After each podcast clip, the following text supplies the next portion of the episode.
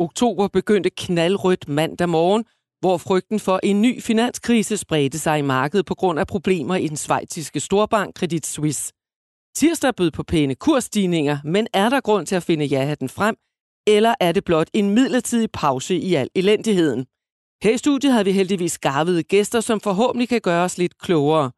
Peter Bækgaard, du er investor og tidligere børsmaler. Er vi ved at nå bunden, tror du? Jeg er forsigtig optimist, det må jeg sige. Forsigtig optimist? Ja, det er jeg. Ja. Vores anden gæst her i studiet, det er dig, Lars Hytting, aktiechef i Arta Kapitalforvaltning. Hvad siger du? Er du øh, også forsigtig optimist? Er det tid til at se fremad? Jeg er også forsigtig optimist. Aktiemarkedet er typisk 6-9 måneder frem i tid, og øh, jeg tilslutter mig Peters øh, standpunkt. Spændende, det dykker vi ned i lige om lidt. Men Simon Kirketab, lad os lige høre, hvor hektisk er stemningen øh, blandt investorerne, fornemmer du? Altså, jeg siger bare, wow. Øh, hvis vi lige ser tilbage til, da vi sad her sidste uge, hvad der er sket siden, det er jo, det er jo helt vildt. Vi har haft øh, Bank of England ude i en øh, redningsaktion. Vi har øh, haft øh, Europæisk Risikoråd, der er ude med en øh, advarsel om, Øh, om at øh, tabene kan komme til at øh, ramme ind i bankerne og økonomien og husholdningerne, og jeg skal komme efter jer. Vi øh, så øh, Danikas investeringsdirektør øh, Paul Kopperup være ude og tale om en kritisk situation i det finansielle system, og så havde vi så det her Credit Suisse, som tog alle overskrifterne mandag med frygt for en ny finanskrise. Øh, det, det, det er sgu rimelig hæftigt, det der, det der sker. Det vender vi tilbage til lige om lidt. Velkommen til alle her i studiet, og især velkommen til dig, der lytter med til Børsens Investor Podcast. Du har i dag mulighed for at stille spørgsmål til panelet. Skriv en mail til investor Vi skal igennem hug til aktierne, den dyre dollar og selvfølgelig vores All-Star portefølje. Mit navn er Tina Rising. Danske og europæiske bankaktier styrtdykkede i mandags. Investorer frygter, at en krise i den svejtiske bank Credit Suisse kan udvikle sig til en gentagelse af finanskrisen i 2008. Banken er i problemer, fordi den har behov for at rejse nye penge til en omstrukturering af sin forretning. Aktiekursen er faldet med 55 procent i år, så nu koster en aktie i den bank lige omkring 4 Schweizers frank, hvilket er mindre end en kop kaffe på en schweizisk café.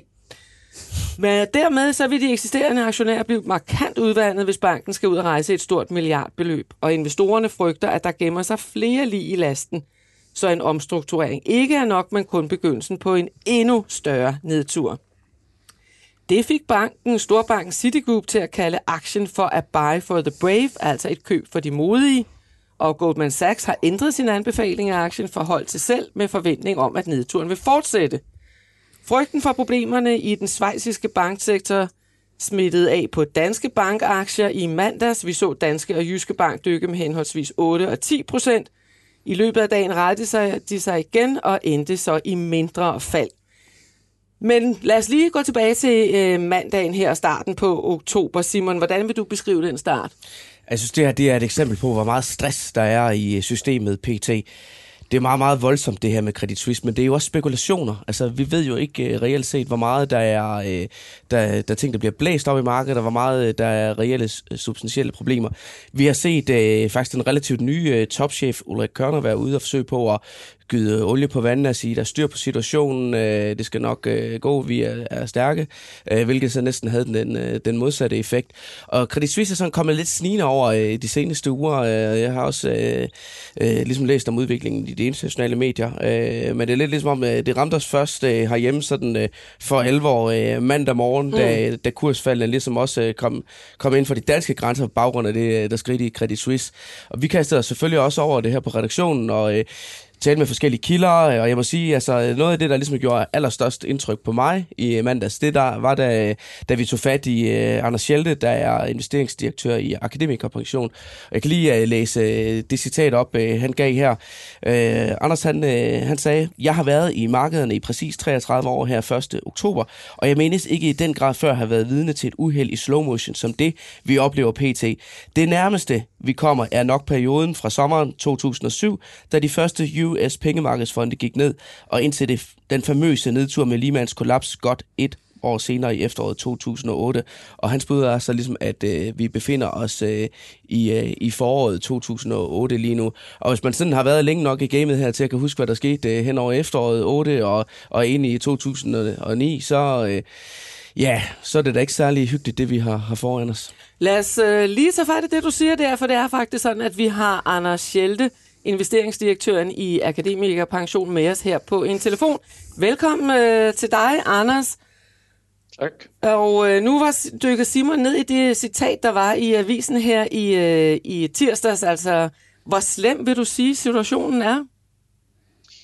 Jamen, jeg synes, det ser relativt slemt ud, det må jeg nok sige. Øhm, så jeg, hvis, hvis I andre på panelet er forsigtige optimister, så tror jeg nok, jeg vil betegne mig selv som en beher, behersket pessimist. ja. øhm, og hvad, hvad, det, hvad, hvad mener du med det? Jamen, altså, altså, der er jo op- og nedtur i markederne, det er der jo hele tiden, og det vender man så jo et eller andet sted til. Øh, men nogle gange, så er, så er der også bare nogle nedture, hvor man synes, øh, ser det lidt smule anderledes ud den her gang, og kunne måske blive lidt værre, end det plejer at være.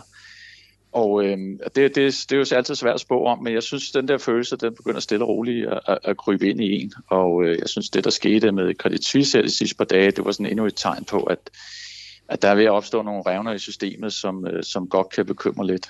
Men altså grundlæggende er min bekymring mere, øh, mere fundamental på det, vi ser i realøkonomierne, de problemer, vi har med inflationen, centralbankerne, der er fast besluttet på at banken ned osv.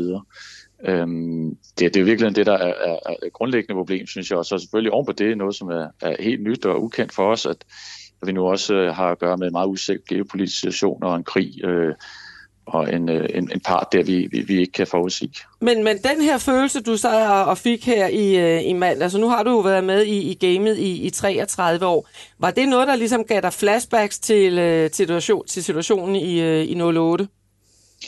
Ja, helt sikkert. Altså, det synes jeg. Jeg synes også, der har været andre af de flashbacks. Altså, for, for en tre uger siden havde vi de her garantipakker til energisektoren. Øh, og guderne skal vide, de tjener jo mange penge, mange af de spillere der. Øh, men det er også en sektor, der var der været en enorme prisudsving, øh, og som giver den nogle udfordringer på likviditeten. Og grundlæggende er min frygt, eller vores frygt, jo bare det her med, når vi har været igennem en periode, som den vi har været igennem nu i næsten et års tid, hvor alting svinger så meget, øh, så skaber det simpelthen øh, så meget stress i systemet. Der vil være folk, der har tabt og vundet, men der vil også være nogen, der har vundet og tabt, eller nok snart tabt øh, på, på både gyngerne og karusellerne, og, og så, så får man de her ting, hvor, hvor, hvor det springer i luften. Øhm, så det, det er lidt sådan, øh, altså for at citere Warren Buffett, ikke? Øh, han har jo det her berømte citat med, when the tide goes out, you can see who's been swimming naked. Ja. og vi står lige der nu, hvor tidvandet det er faktisk kommet ret langt ud fra kysten. Mm. Øh, og, og man begynder nu måske at få øje på nogen, der svømmer nøgne rundt derude. Mm. Øh, det er den, øh, det vi er, tror jeg. Du, du sagde også at øh, her til avisen, at øh, til børsen, det vil på ingen måde være overraskende, hvis, det var, hvis der var et land eller en finansinstitution, der gik belly op i den her situation. Og det er præcis den frygt, som har snedet sig ind i markederne. Hvad mener du med belly op i øh, den her sammenhæng? Jamen, jeg mener simpelthen, at det her med at svømme nøgen, øh, når nu man er, efter lang tid har haft stress i systemet, er der vil være nogle spillere derude, øh, som, man, som, ikke, øh, som, som simpelthen øh, øh, går ned. Om det så er et emerging market land, der er flere af dem, der er meget presset, eller om det er en større virksomhed, og det kunne være finanssektoren eller et andet sted.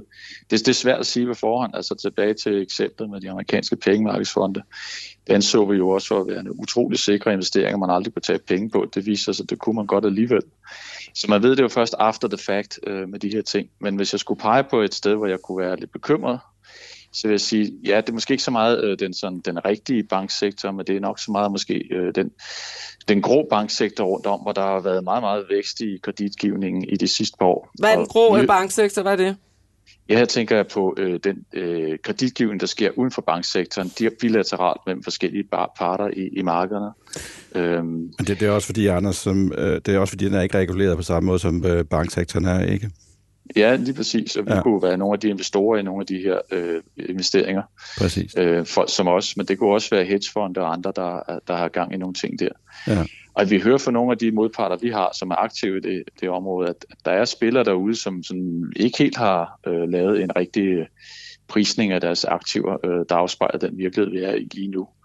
Okay. Øhm, det kan jo godt, øh, det kan jo godt gøre en lidt bekymret, når jeg hører øh, mm. sådan noget. Og, hvis man skal kigge på økonomien, så vil jeg da pege på et boligmarked, det er også, som jeg godt kunne være noget bekymret for, mm. at, øh, øh, vi stadig har øh, det værste øh, foran os. Lad os lige høre dig, Peter Bækgaard, mens vi har Anders med os. Øh, du sad jo som børsmaler ja. for Carnegie i øh, 2008 på Wall Street. Ja. Og nu hører vi her, at Anders han siger, at der er, der er nogle ting her, som minder ham om situationen. Er der også noget, der minder dig om situationen ja, dengang? Ja, det kan jeg sagtens uh, ikke genkende til. Jeg vil så også sige, altså nu den der sammenligning, der, var, der er med Lehman for eksempel, at øh, da jeg sad i New York, det var først meget, meget sent i det forløb med Lehman, at jeg selv fandt ud af, at der var noget galt.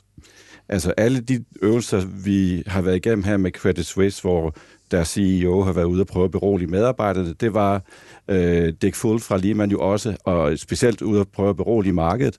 Og, øh, og helt frem til, jeg tror, andet kvartal måske, 2008, havde jeg ikke rigtig nogen fornemmelse af, at der var noget galt med Lehman. Det var først, da vi kom ind sådan sent i sommeren og, og efterår, ikke, at, at sådan alarmklokkene virkelig begyndte at ringe. Ikke? Og derfor, øh, nu kender jeg ikke særlig meget til Credit Suisse. Øh, jeg har sådan lidt en tro på, at det er meget selskabsspecifikt for Credit Suisse. Men altså, jeg er ikke så nervøs, men det kan sagtens være, at vi går samme fejl som i 2008. Der er et eller andet galt derude, som jeg mm. ikke rigtig fanger lige nu. Ikke? Mm, mm. Men jeg har ikke den samme... Altså, jeg kan sagtens føle sentimentet, men jeg har ikke den samme bekymring for, at der er et eller andet systemisk galt i den, i den finansielle sektor, som der var i 2008. Så, så, du, så når Anders, når han siger, at der er nogen her, nogen, noget, der gør ham til be, behersket øh, pessimist, der er ikke nogen klokker, der får dig til at og ringe og sige, ah, det måske skal ikke være sådan. Nu snakker vi specifikt uh, mm. Credit Suisse, mm-hmm. uh, f- uh, fordi at banksektoren har det jo meget bedre, end den havde i 2008. Mm. Ikke? Lige man var voldsomt gearet. De havde en gearing på 30 gange, så der skulle meget lidt til for at bringe den uh, investeringsbank ned i virkeligheden, hvor Credit Suisse jo er en systemisk vigtig bank for Schweiz. Øh, og det vil sige, at der skal faktisk ret meget til, for at der er nogen, der lader den øh, tip over, ikke? eller gå belly op, som Anders sagde. Mm. Jeg synes, noget af det, der er lidt interessant at kigge på her i forhold til Credit Suisse, det er, øh, det er de her såkaldte CDS'er, altså øh, kreditforsikringer mod øh, default i, i banken. Øh, og jeg min fornemmelse var egentlig lidt, at presset var aftaget lidt her siden i mandags, men altså nu tjekker jeg faktisk lige øh, udviklingen på, øh, på prissætningen af, af det her, øh, inden vi gik ind her. Og, ja, onsdag morgen. Ja, onsdag morgen, ja. Og, øh, og, og markedet er faktisk blevet, blevet yderligere øh, pessimistisk i forhold til øh, Credit Suisse. Da vi skrev øh, artiklen her i mandags, altså der der indikerede øh, CDS'erne på, øh, på Credit Suisse, at, øh, at markedet ser en konkursrisiko på 21 procent over de kommende fem år. Og den er faktisk op på, jeg tror, 24 procent nu. Så mm. altså, mm. det er ikke sådan, at, at markedet bare, fordi nu stiger kurserne lidt igen og sådan noget, sagt, det problem her, det er overstået, det er væk. tværtimod. Men det er altså også værd lige at notere, at Credit Suisse har, har, har gjort sig rigtig umage for at være rigtig dårligt drevet, hvis vi tager over den øh, det seneste halvanden års tid. Altså, det var dem, der om nogen tabte mange penge i, i 21 på de her hedgefonde, der, mm. der måtte lade livet. Øh, og øh, siden der er medarbejderne flygtet i en stor grad. Kunderne er utilfredse og flygter ud af banken. Altså, så er det også svært at drive et, et, stort, øh, et stort pengeinstitut.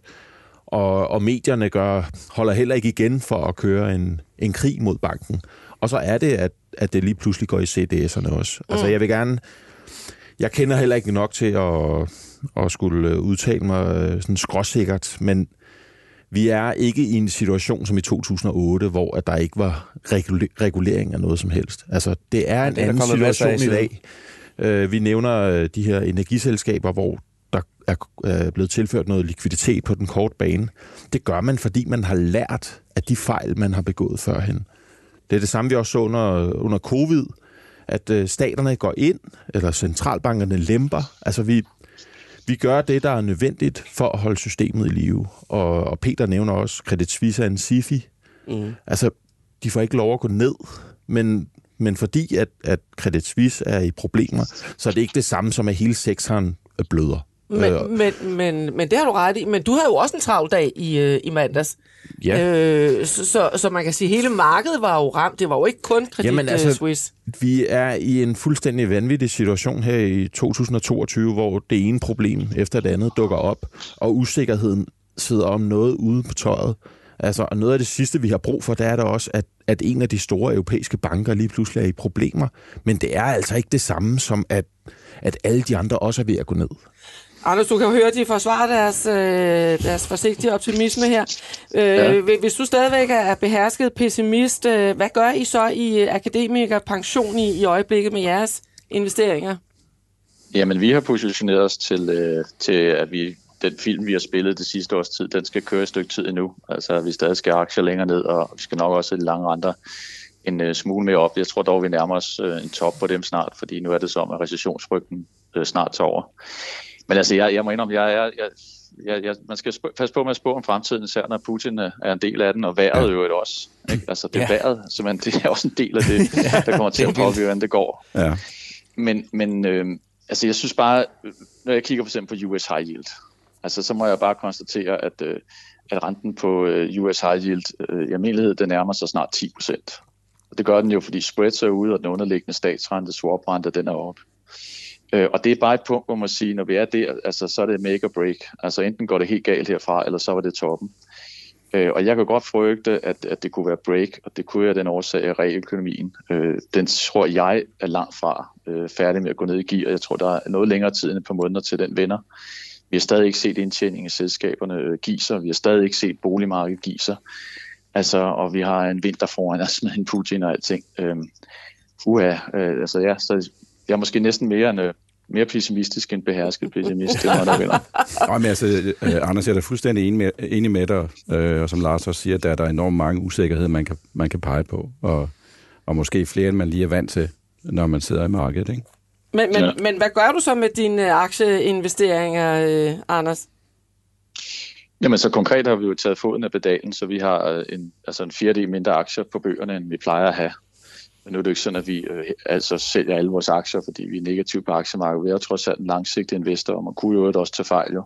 Mm. Øh, så vi er derude nok på, hvor vi, øh, det, det, altså det er nok det maksimale, vi ligesom vil korrigere kursen med. Øh, så vi har skåret aktieporteføljen ud med cirka en, en fjerdedel, og så har vi taget en del af vores øh, renteeksponering af. Okay. Tak skal du have, øh, Anders. Vi skal høre, hvad de gør øh, her i studiet om et øjeblik. Tak fordi du var med. Lad os øh, tak til Anders Schelte, der var med os, og lad os lige høre her i en runde her i, i, øh, i studiet.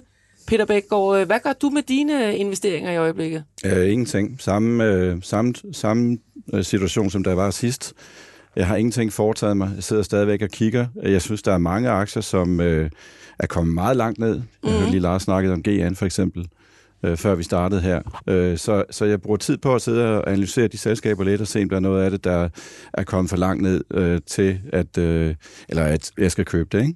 Mm. Men jeg har indtil videre ikke gjort noget.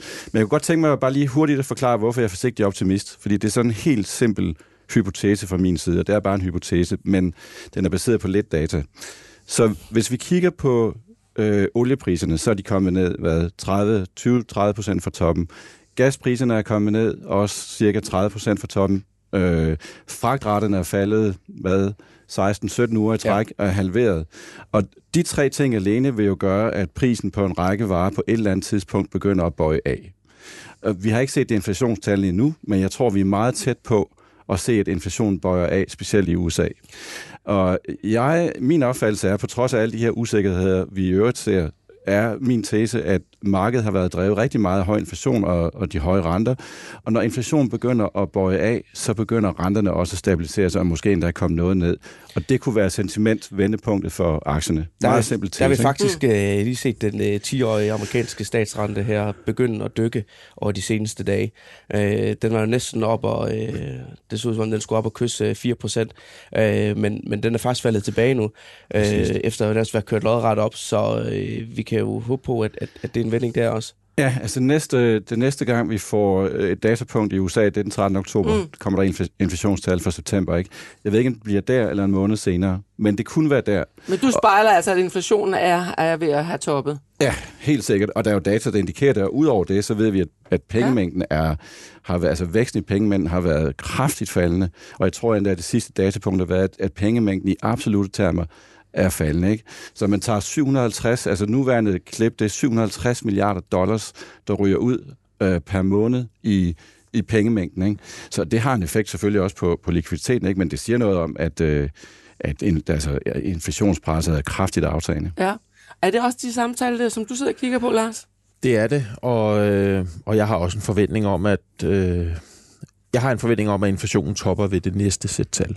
Øh, og derfra, altså her den 13. Ja, og herfra skulle vi, skulle vi meget gerne begynde at se, at det, at det bøjer af. Øh, og, og hvis der er noget, vi også har brug for nu, på nuværende tidspunkt, så er det at se en eller anden form for lys i tunnelen. Ja.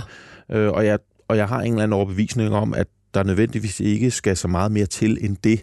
Mm. Ikke at, øh, at, at vi så ser renterne piske ned og aktierne piske op, men vi har bare brug for et eller andet for at se, at det her det virker.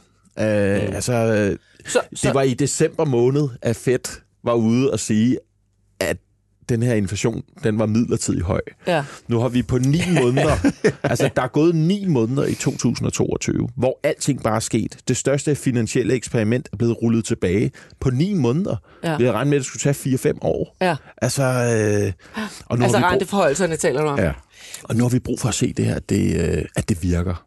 Ja. Så, vi, så vi, hvis vi får her den 13. oktober, at inflationen har toppet, vil vi så se en kæmpe reaktion i aktiemarkedet? Nej, det, altså, det er jo ikke det, jeg siger. Men, men vi, har bare, øh, vi har bare brug for at se, at det virker. Fordi det er sådan set det, det, er det eneste våben, de reelt har. Men det, der er jo det vigtige, det er, det er, at rentepresset måske kan aftage, Ja, øh, hvis, hvis inflationstallene ligesom øh, går Altså- den rigtige vej. Men det betyder jo ikke, at problemerne i realøkonomien bare sådan lige bliver øh, visket væk fra den ene dag Det til gør den det anden. ikke. Men der er der er stadigvæk noget- masser af virksomheder, der kører direkte ind i en mur på salget derude øh, lige nu. Helt sikkert. Det er der masser af eksempler på. Øh, Lars, vi, øh, vi kommer begge to en gang imellem ned ved, øh, ved Fiskemanden i Rødvig. Det, sy- jeg så, de havde lagt noget op øh, på, på Facebook her. Det synes jeg er virkelig godt eksempel på, hvor meget øh, tingene er presset derude. De plejer at have lukket nogle øh, måneder hvert år, øh, kører frem til nytår normalt. De har lagt ud, at øh, de lukker for året nu. De kan ikke, øh, de kan ikke få fisk, fordi øh, det kan ikke betale sig for øh, fiskerne at sejle ud. Og derudover energipriserne, det gjorde jo også, at øh, det ikke var rentabelt for dem at, øh, at holde åbent. Altså, hmm. det der, jeg synes, jeg synes, det er lidt skræmmende, det der med... Hvad så med nytårstorsken? Nå, ja, det er jo så lige det.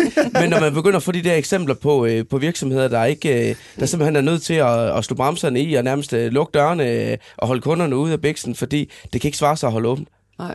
Nej, men altså formålet med det hele, det er jo, at økonomien skal dæmpes ned, og, øh, og den, hele den her forbrugerdrevne, forbrugerdrevne inflation, den skal, den skal i bund, og, og det er vi da kraftigt på vej mod med, med den slags tiltag. Øh, Men, men der er jo så også forskel på realøkonomien og så på aktierne for eksempel. Ikke? Og jeg er jo så aktiemand. Og som La- Lars sagde, så er aktierne foran. Så aktierne faldt jo langt før indtjenings, indtjeningen kommer ned. Ikke? Så, så på et eller andet tidspunkt, jeg tror, det er rigtigt, hvad du siger. Altså aktierne stiger ikke nødvendigvis 10 procent den dag, hvor, øh, hvor inflationen har toppet, eller vi får tegn på, at inflationen er på vej ned. Men jeg tror bare, at aktierne begynder at stabilisere sig, så har vi fundet en bund, og så kan vi starte at køre op Lad os lige- derfra. Jeg vil Ja, gerne ja, lige ja. tilføje en enkelt kommentar, fordi øh, den, den, den seneste store krise, vi havde, det var covid. Og der bundede aktiemarkedet den 22. marts 2020. Det var to uger efter, at mor Mette hun havde lukket landet. Og vi stod lige midt i det, og usikkerheden var på det allerstørste. Hvad skulle der blive af os alle sammen? Det var den dag, aktiemarkedet bundede. Ikke at det steg 10% på dagen, men det var bunden mm. midt i orkanens øje. Lars, hvad gør I hos jer i Arta Kapitalforvaltning? Jamen, vi er jo øh, så, så mega kedelige, så vi gør jo heller ikke alverden. øh, jeg var ude og postulere tidligere i år, at, at vi, øh, vi virkelig prøvede at reducere risikoen i vores porteføljer. Det var, det var ud med, med de måske på papir meget lovende forretningsmodeller, men hvor er indtjeningen lå fremme i 2028 og 2030. Og mere fokus på, på dem, der genererer noget cash nu og her. Fokus på dem, der har et godt cashflow. Cash is king. Mm. Øh, selskaber, som, ja, som de to, jeg har i min øh, investorportefølje. Altså, det er den vej, vi er gået. ISS og tryk. For eksempel, ja. ikke? Mm. Øh, og... Øh, Men nu, nu, nu nævner Peter så øh, GN Store Nord, er du ved at kigge på. Hvad synes du om sådan et Faldet selskab? 80 procent på toppen. Fra Ja. toppen kan jeg lige indskyde. Ja. Ja. jamen altså, det er jo en af de få, hvor at, øh, altså, jeg har jo stoppet med at, at regne på den. Altså, jeg, kan, jeg ved ikke, hvordan jeg skal ramme kurs 135, eller, altså, det giver jo ikke nogen mening længere. Altså, valuation doesn't matter, øh, og, og det er da en af dem, hvor jeg har taget nogle, øh, nogle skud ind undervejs. Øh, En af de ting, som jeg, da jeg kiggede på det, en af de ting, jeg ikke så godt kunne lide ved GN, det er, at, at skal er relativt høj. Så de, øh, jeg var ret overrasket over det, fordi jeg ikke havde fulgt den så tæt, at gælden var steget fra 5 milliarder ved, årets udgang, sidste år til 15. Ikke? Og det er, ikke, det er ikke nødvendigvis et problem, men hvis indtjeningen kommer under pres, øh, så kan det jo godt, altså, og det er også det, der er frygt for i markedet, at de skal ud og rejse kapital. Ikke? Så lige præcis i en situation, hvor indtjeningen er under pres, og hvor renterne stiger, øh, er jeg en lille smule nervøs for selskaber, som har relativt meget gæld. Men, men, Hvorfor har de optaget al den gæld? De købte SteelSeries. Ja. Ja. Men siger I, I kigger på lidt nogle andre ting? Du siger, evaluation doesn't matter lige, lige nu. Altså, er, er nu, nu er det mere øh, nogle andre ting, man kigger på, og som du sagde før, hvornår er... Nej, jeg kigger på, hvad et selskab er værd, men mm. det er bare ikke det, markedet kigger Ja, det på det, lige i ja. øjeblikket. Ja. Og jeg er fuldstændig enig. Ja. Altså, Altså- det, der jo sker, det er, at alt bliver solgt ned, uanset hvad det er. Ikke? Mm. Altså, vi, øh, vi sad og rev, øh, rev os lidt i håret for halvanden års tid siden, og synes at det var kørt godt op. Det var svært at finde noget, der var interessant. Øh, altså, rigtig mange ting så dyrt ud. Den situation har vi ikke i dag. Men vi har også en, der er også sket noget på det halvanden år, skal jeg lige hilse at sige. Ikke? Øh, det var i tider med... Så I kommer snart Det var i tider med indkøbsåret. negative renter og, øh, og Putin, der holdt sig i ro og, og alt muligt andet. Vi har fået et spørgsmål fra en lytter, som øh, jeg synes lige, vi øh, skal tage med. Øh, lytteren skriver, Hej All Star Team. Hvad tænker I om det svenske ejendomsmarked? For eksempel Balder, SBB med flere. I 07-09 dykkede kurserne 60-70 procent, og der er vi tæt ved at være nu. SBB er især er virkelig ramt i øjeblikket. Inflationen dengang var dog langt mindre, men renterne tæt på samme stigning øh, niveau som nu. Er vi i bund? Tak for et godt program. Venlig hilsen, Lars Nielsen. Hvad siger du, Simon? Jeg siger, øh, ejendommen er noget af det, der er farligt, når øh, krisen den, øh, den rykker ind. Vi så øh, Handelsbanken øh, den anden dag være ude og øh, nedgradere deres, øh, deres handelsanbefalinger på en meget, meget stor del af, af de svenske ejendomsaktier. Jeg tror, øh, at øh, der var syv af, af de svensk noterede ejendomsaktier, der gik, øh, der gik på selv i deres øh, modeller. Øh, og det er jo sådan, at øh, ejendomsselskaber, de er jo ofte øh, ret gældsatte, øh, og øh, vi har jo lige siddet og snakket rigtig meget om det. Stigende renter, øh, det kan koste på, øh, på, øh, på gældssiden der, og hvis de skal ud og refinansiere sig, så kan de, øh, så kan de løbe ind i problemer, og det så vi allerede i sidste uge.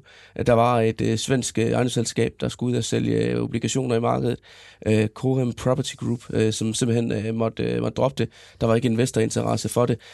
Det er den ene side, de kan, de kan blive ramt på. Og så er der jo så den anden side, det er jo deres værdier. Øh, ejendomspriserne i Sverige er også øh, banket op af, øh, ligesom de er herhjemme.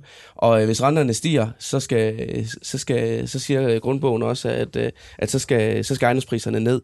Øh, så øh, altså, jeg er i hvert fald ikke den, der lige skal sidde og kalde bunden på, øh, på de svenske ejendomsaktier her.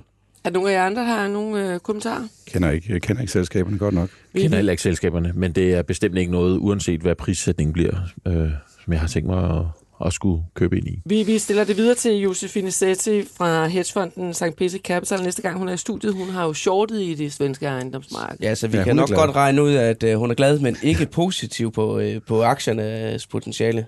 Og hvis du der sidder derude og har øh, spørgsmål til panelet her, så skriv en mail ind til os på adressen investor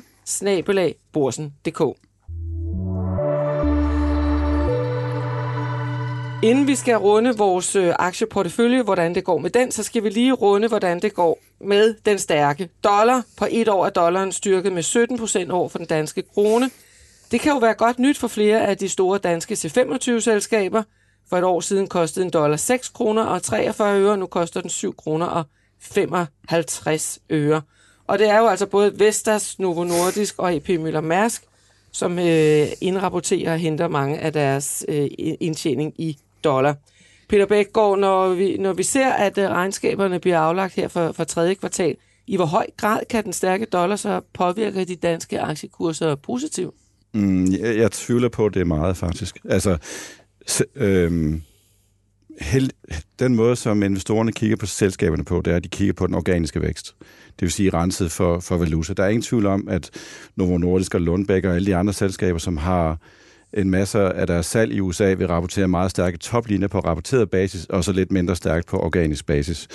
Og så vil de på indtjening se en positiv til neutral effekt, fordi mange af de selskaber hedger deres valutaeksponering. Det bliver måske lidt anderledes næste år, hvor de har mere åbne positioner. Men jeg tror, at investorerne grundlæggende kigger på, hvordan kører den underliggende forretning. Ikke? Det er altid rart selvfølgelig for en eller anden kæmpe valutagevinst. Det kan vi tage med ind under cashflow på et eller andet tidspunkt, men, men det er den underliggende forretning, som betyder noget for, mm. hvordan markedet ser på virksomheden. Hvordan ser du på det, Lars? Jamen, Peter har sagt det. Det, det, har, det, det er svært at følge op på. Men hvor meget kigger I på dollaren, når I øh, handler aktier? Øhm, nej, ikke, nej. ikke så meget. Nej, nej.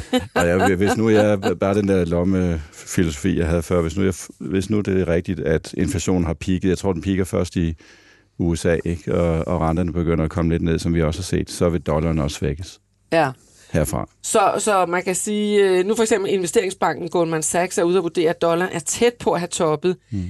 Øh, hvis øh, banken har ret i det, er der så nogle aktier, man skal passe på med, altså netop øh, Vestas Novo eller, eller Mærsk i, i, i den forbindelse?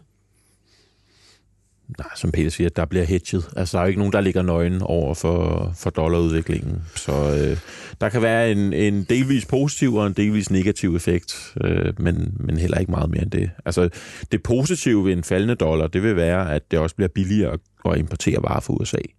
Altså lige nu, der importerer vi jo indirekte inflation, når vi, øh, ja. når vi importerer fra USA, mm. ikke? Og det, det vil jo være rart for et europæisk synspunkt, måske, at, at kunne komme af med den. Ja. Men så det er ikke nogen bekymring eller frygt for, for jeres vedkommende, at øh, vi ser så styr en stærke dollar i øjeblikket? Nej, Nej, det er det ikke. Altså, det er meget interessant, fordi jeg har nogle andre venner, som øh, også investerer privat, og de har jo amerikanske aktier, mange af dem. Og de har jo ikke mærket den samme krise i deres portefølje, som nogle af os andre har, fordi jeg investerer kun i nordiske. Fordi aktiemarkedet er faldet, men så er dollaren styrket. Ikke? Så relativt set, så har det jo været okay at være i amerikanske aktier, forhold til for eksempel danske og europæiske. Ikke? Dem har vi et par stykker i All-Star-porteføljen, så der vinder vi da i det mindste lidt øh, på, på valutaen. Så lad os gå til vores øh, All-Star-portefølje. Vi skal høre, hvordan det ser ud. Det er jo vores portefølje, hvor seks paneldeltagere har købt til sammen 12 forskellige aktier for 600.000 kroner stillet til rådighed af Saxo Bank. Overskuddet skal jo gerne gå til et godt formål, men det er jo ikke nogen hemmelighed, at vores portefølje også har været ramt af de faldende aktiekurser. Simon, hvor stemt står det til? Ja, men altså, øh, for en gang skyld, så kan vi da øh, blive i det optimistiske spor og sige, at vi da, det der den gået behersket godt den seneste uge.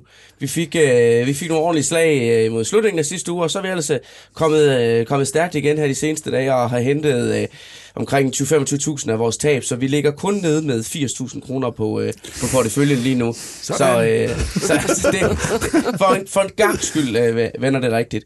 Øh, vi kan lige nævne de navne, vi har i porteføljen. Det er Tryk, Mørk, ISS, Danske Bank, International Petroleum Corporation, SimCorp, Asbury Automotive Group, Mercedes-Benz Group, Biogaia, Elekta, Stor Enso og Hello Fresh. Og jeg tog dem op fra og ned, så øh, de første, jeg nævnte, det er dem, øh, der, der har klaret sig mindst ringe. Og de sidste, jeg har nævnt, det er dem, der har klaret sig værst. Øhm, og øh, jeg har selvfølgelig lige sådan øh, været det lidt igennem, øh, inden øh, vi gik i studiet, hvad, øh, hvor det rykker, og hvad der sker. Og øh, Lars, nu er det lidt tid siden, øh, du har været inde, øh, og du klarer jo for ros øh, for, øh, for din valg, som godt nok er lidt kedelig jo, tryk i SS, men, øh, men de, øh, de klarer sig jo ret godt. Altså, øh, tryk er vores stjerneaktie med et afkast på øh, 3,7 procent, det er jo... Øh, under normale omstændigheder ikke noget, man vil juble over, men, øh, men, men bare vi plus øh, på lidt, så er vi jo glade her, og ISS øh, er godt nok nede med 2,4 procent, men øh, i forhold til øh, HelloFresh, øh, Stor Enso, øh, øh, som ligger nede i bunden, øh, tab på 25 og 38 procent, så, er det jo, øh, så er det jo skønt. Øh, men lad os lige øh, snakke kort om de to der. Altså, øh, tryk øh, så jeg et nyt, øh, et nyt kursmål på fra ABG øh, på 165. Øh, den ligger lige nu i 161, så de siger ikke ret meget potentiale tilbage i den. Og de er faktisk gået fra, øh, fra køb til hold øh, anbefaling på aktien. Hvad, hvad tænker du? Jamen, jeg tænker, at det stadig er, en, er et meget, meget veldrevet forsikringsselskab, og det synes jeg ikke, at den, øh, den seneste uge ændrer på. Øh, og, og det ændrer heller ikke på, at, at det er den her type selskaber, man skal, eller aktier, man skal være positioneret i i øjeblikket. Der kan sagtens komme et skifte. Der skal måske ikke andet til end øh, nogle inflationstal fra US, der, der begynder at bøje lidt af, før du skal begynde at kigge en anden vej hen. Okay, så det er vi klar til, når øh, det sker her. Jamen, det gang. er under konstant evaluering. øh, så er det ISS, som jo også har været en, en, en god fast øh, bund under, øh, under den blødende portefølje her. Øh, der så jeg faktisk i sidste uge, at øh, den var nede med 5,3 øh, procent en enkelt handelsdag. Det største fald i øh, syv måneder. Ja, Var det noget, der gjorde dig nervøs? Øh, nej, det gør mig ikke nervøs, men det er jo, det er jo selvfølgelig frustrerende at se, men, men, men vi har bare et marked, der er ude af synk i øjeblikket, og øh, så sker så noget der. Det er jo ikke, fordi selskabet selv er ude og, og melde om, at det går dårligt eller andet, men øh, Peter sagde det tidligere, i øjeblikket, der, der kan markedet finde på bare at sælge det hele. Øh, ja, usikkerheden sidder uden på tøjet. Hvad tænker du om de to aktiemænd? Tryk er et fantastisk selskab. Øh, jeg øh, er fuldstændig enig. Altså, sådan non-life eller ja, forsikring er, er et godt sted at være. Øh, jeg har ikke helt styr på værdiansættelsen af Tryk lige nu, mere fordi jeg ikke ejer den, men øh, altså det, det er helt klart et godt selskab at have en portefølje. ISS, øh, ja, øh, har jeg meget lang historie med, både da det var børsnoteret sidste gang, blev taget af og kom igen og så videre. Jeg er ikke, jeg er ikke voldsomt øh, interesseret i den du er ikke fan? aktie. Nej, jeg kan sagtens se casen her, som den ligger for sig lige nu. Øhm, altså, det er nogle meget tynde marginer, de arbejder med. Der skal ikke særlig meget til, før at de bliver slået ud af kurs. Men altså, må ikke øh, den nye CEO, han kan få, han kan få, øh, få gjort noget ved det. Han arbejder på det i hvert fald. Øh, så er der vores olieaktie, International Petroleum Corporation, som øh, Jesper Langmark øh, har, øh, har købt ind. Uh, Jesper var herinde i sidste uge, og der snakkede vi jo meget om, at den var meget afhængig af, af olieprisen. Og det er faktisk sådan, at olieprisen den har kørt, uh, den har kørt lidt op, uh, siden uh, Jesper han var herinde. Så, uh, så der ligger vi faktisk, uh, der har vi hentet uh, 10-15 procent på den aktie på, på en uge. Uh, den ligger simpelthen og spejler olieprisen. Uh, så der har, vi, der har vi hentet lidt af det tabte, og det er jo en af dem, hvor vi, hvor vi har valutaen med os. Øh, og så øh, Mercedes, øh, Ole Søberg har købt den. Der har han jo sådan snakket om, at øh, Porsche-notering, det skulle blive øh, den store kurstrigger øh, for den der må vi bare konstatere, at øh, Ole, der var ikke, øh, der var, der var altså ikke den helt store kursstrækker mod Mercedes der. Nej. Og så Peter, så skal vi jo, øh, så skal vi jo over til dine aktier, øh, som jo desværre kravler nedad i porteføljen, må man sige. Biogaia og Elekta. Jeg synes, ja. Elekta skal vi altså lige uh, nå at runde i dag, ja. fordi... Øh, Altså, øh, du er jo sådan, øh, vel det man kan kalde øh, en, øh, en aktivistisk øh, investor, sådan i hvert fald i, øh, i miniformat. Du ligger jo samtidig og skriver lidt, øh, lidt hårde ord øh, på de sociale medier til, øh, til Elekta og topchefen der, at øh, nu, må de, øh, nu må de spænde hjelmen. Sammen, ikke? Ja. Hvad er det problemet er? Øh... Nå, men altså, problemet er lidt, eller som jeg ser det, så er det faktisk, det burde være en god forretning. Øh, altså en, en forretning, der genererer et godt afkast på den investerede kapital, og øh, Problemet med Elekta, synes jeg, er, at de har en svag bestyrelsesformand, og de har en svag ledelse. Så meget simpelt dårlig ledelse. Men også til, at jeg lige kører ind i det her aktivisme, det er fordi øh, på øh, det internationale finansmedie Bloomberg, der er aktien lige pludselig øh, poppet op øh, på, øh, på en, øh, en model, de har, der hedder Bloomberg Activism Screening Model. Øh, og det er simpelthen en øh, liste, hvor at, øh, at de går ind og, øh, og udpeger de selskaber, hvor de tror på, at øh, der er størst øh, risiko eller chance for, at øh, der kommer aktivistinvestorer ind, køber stort op og vil forsøge på at ændre retningen i selskabet. Peter, tror du, det er noget, vi kan øh, håbe på kommer til at ske? Øh, ja. Jeg vil i hvert fald håbe på det. Ja. Det vil da være dejligt at få nogen ind, som øh, pisker stemningen lidt op, både på bestyrelsesniveau og ledelsesniveau. Og der er jo også den, øh, altså det har jo været, det har jo været, det der været snak om i mange år, ikke? Altså der er jo den mulighed, at der kommer et bud, et fjendtligt bud på selskabet, ikke? Altså den største konkurrent, eller den eneste konkurrent, de har, Varian, blev købt af Siemens, og øh, det er slet ikke usandsynligt, at på de her niveauer, at Elektra kunne være et overtagelseskandidat for nogen, ikke? men om det kommer til at udmønte sig i noget, det ved jeg ikke. Jeg kan lige sige, at den model der, den bygger på øh, 17 faktorer, øh, øh, og alt fra afkast til øh, værdiansættelse, til hvordan ejerskabet ligger, til øh, hvordan governance øh, og øh, øh, er struktureret, og, og data, der går, øh, der går fem år tilbage, så, så det virker sådan rimelig øh, Ja, øh, Interessant. som der er bund i det. vi skal Men, bare øh, have det til at ske før årets udgang. Ikke? Ja, det er præcis. vi, ser, vi ser, hvad der sker. Ja. Og øh, hvad med de øh, to andre aktier, øh, vi har?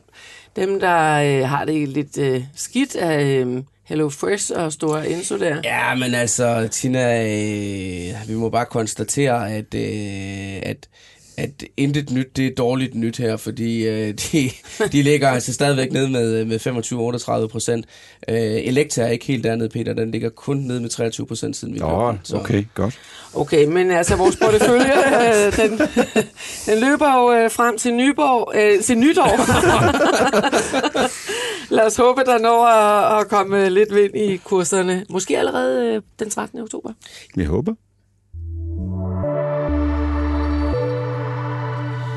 Vi skal til at slutte Investor-podcasten for denne omgang. Hvis du har ris eller ros, så send det gerne til os via mail på investorsnabelagborsen.dk. Så vil vi bestræbe os på at lave en endnu bedre podcast næste uge, når vi sender live her fra studiet onsdag kl. 10. I studiet i dag Peter Bækgaard, privatinvestor, Lars Hytting, partner i Arta Kapitalforvaltning, Simon Kirketab, børsens investorredaktør, i redaktionen Heidi Birgitte Nielsen, Mie H. Christensen stod for teknikken. Mit navn er Tina Rising.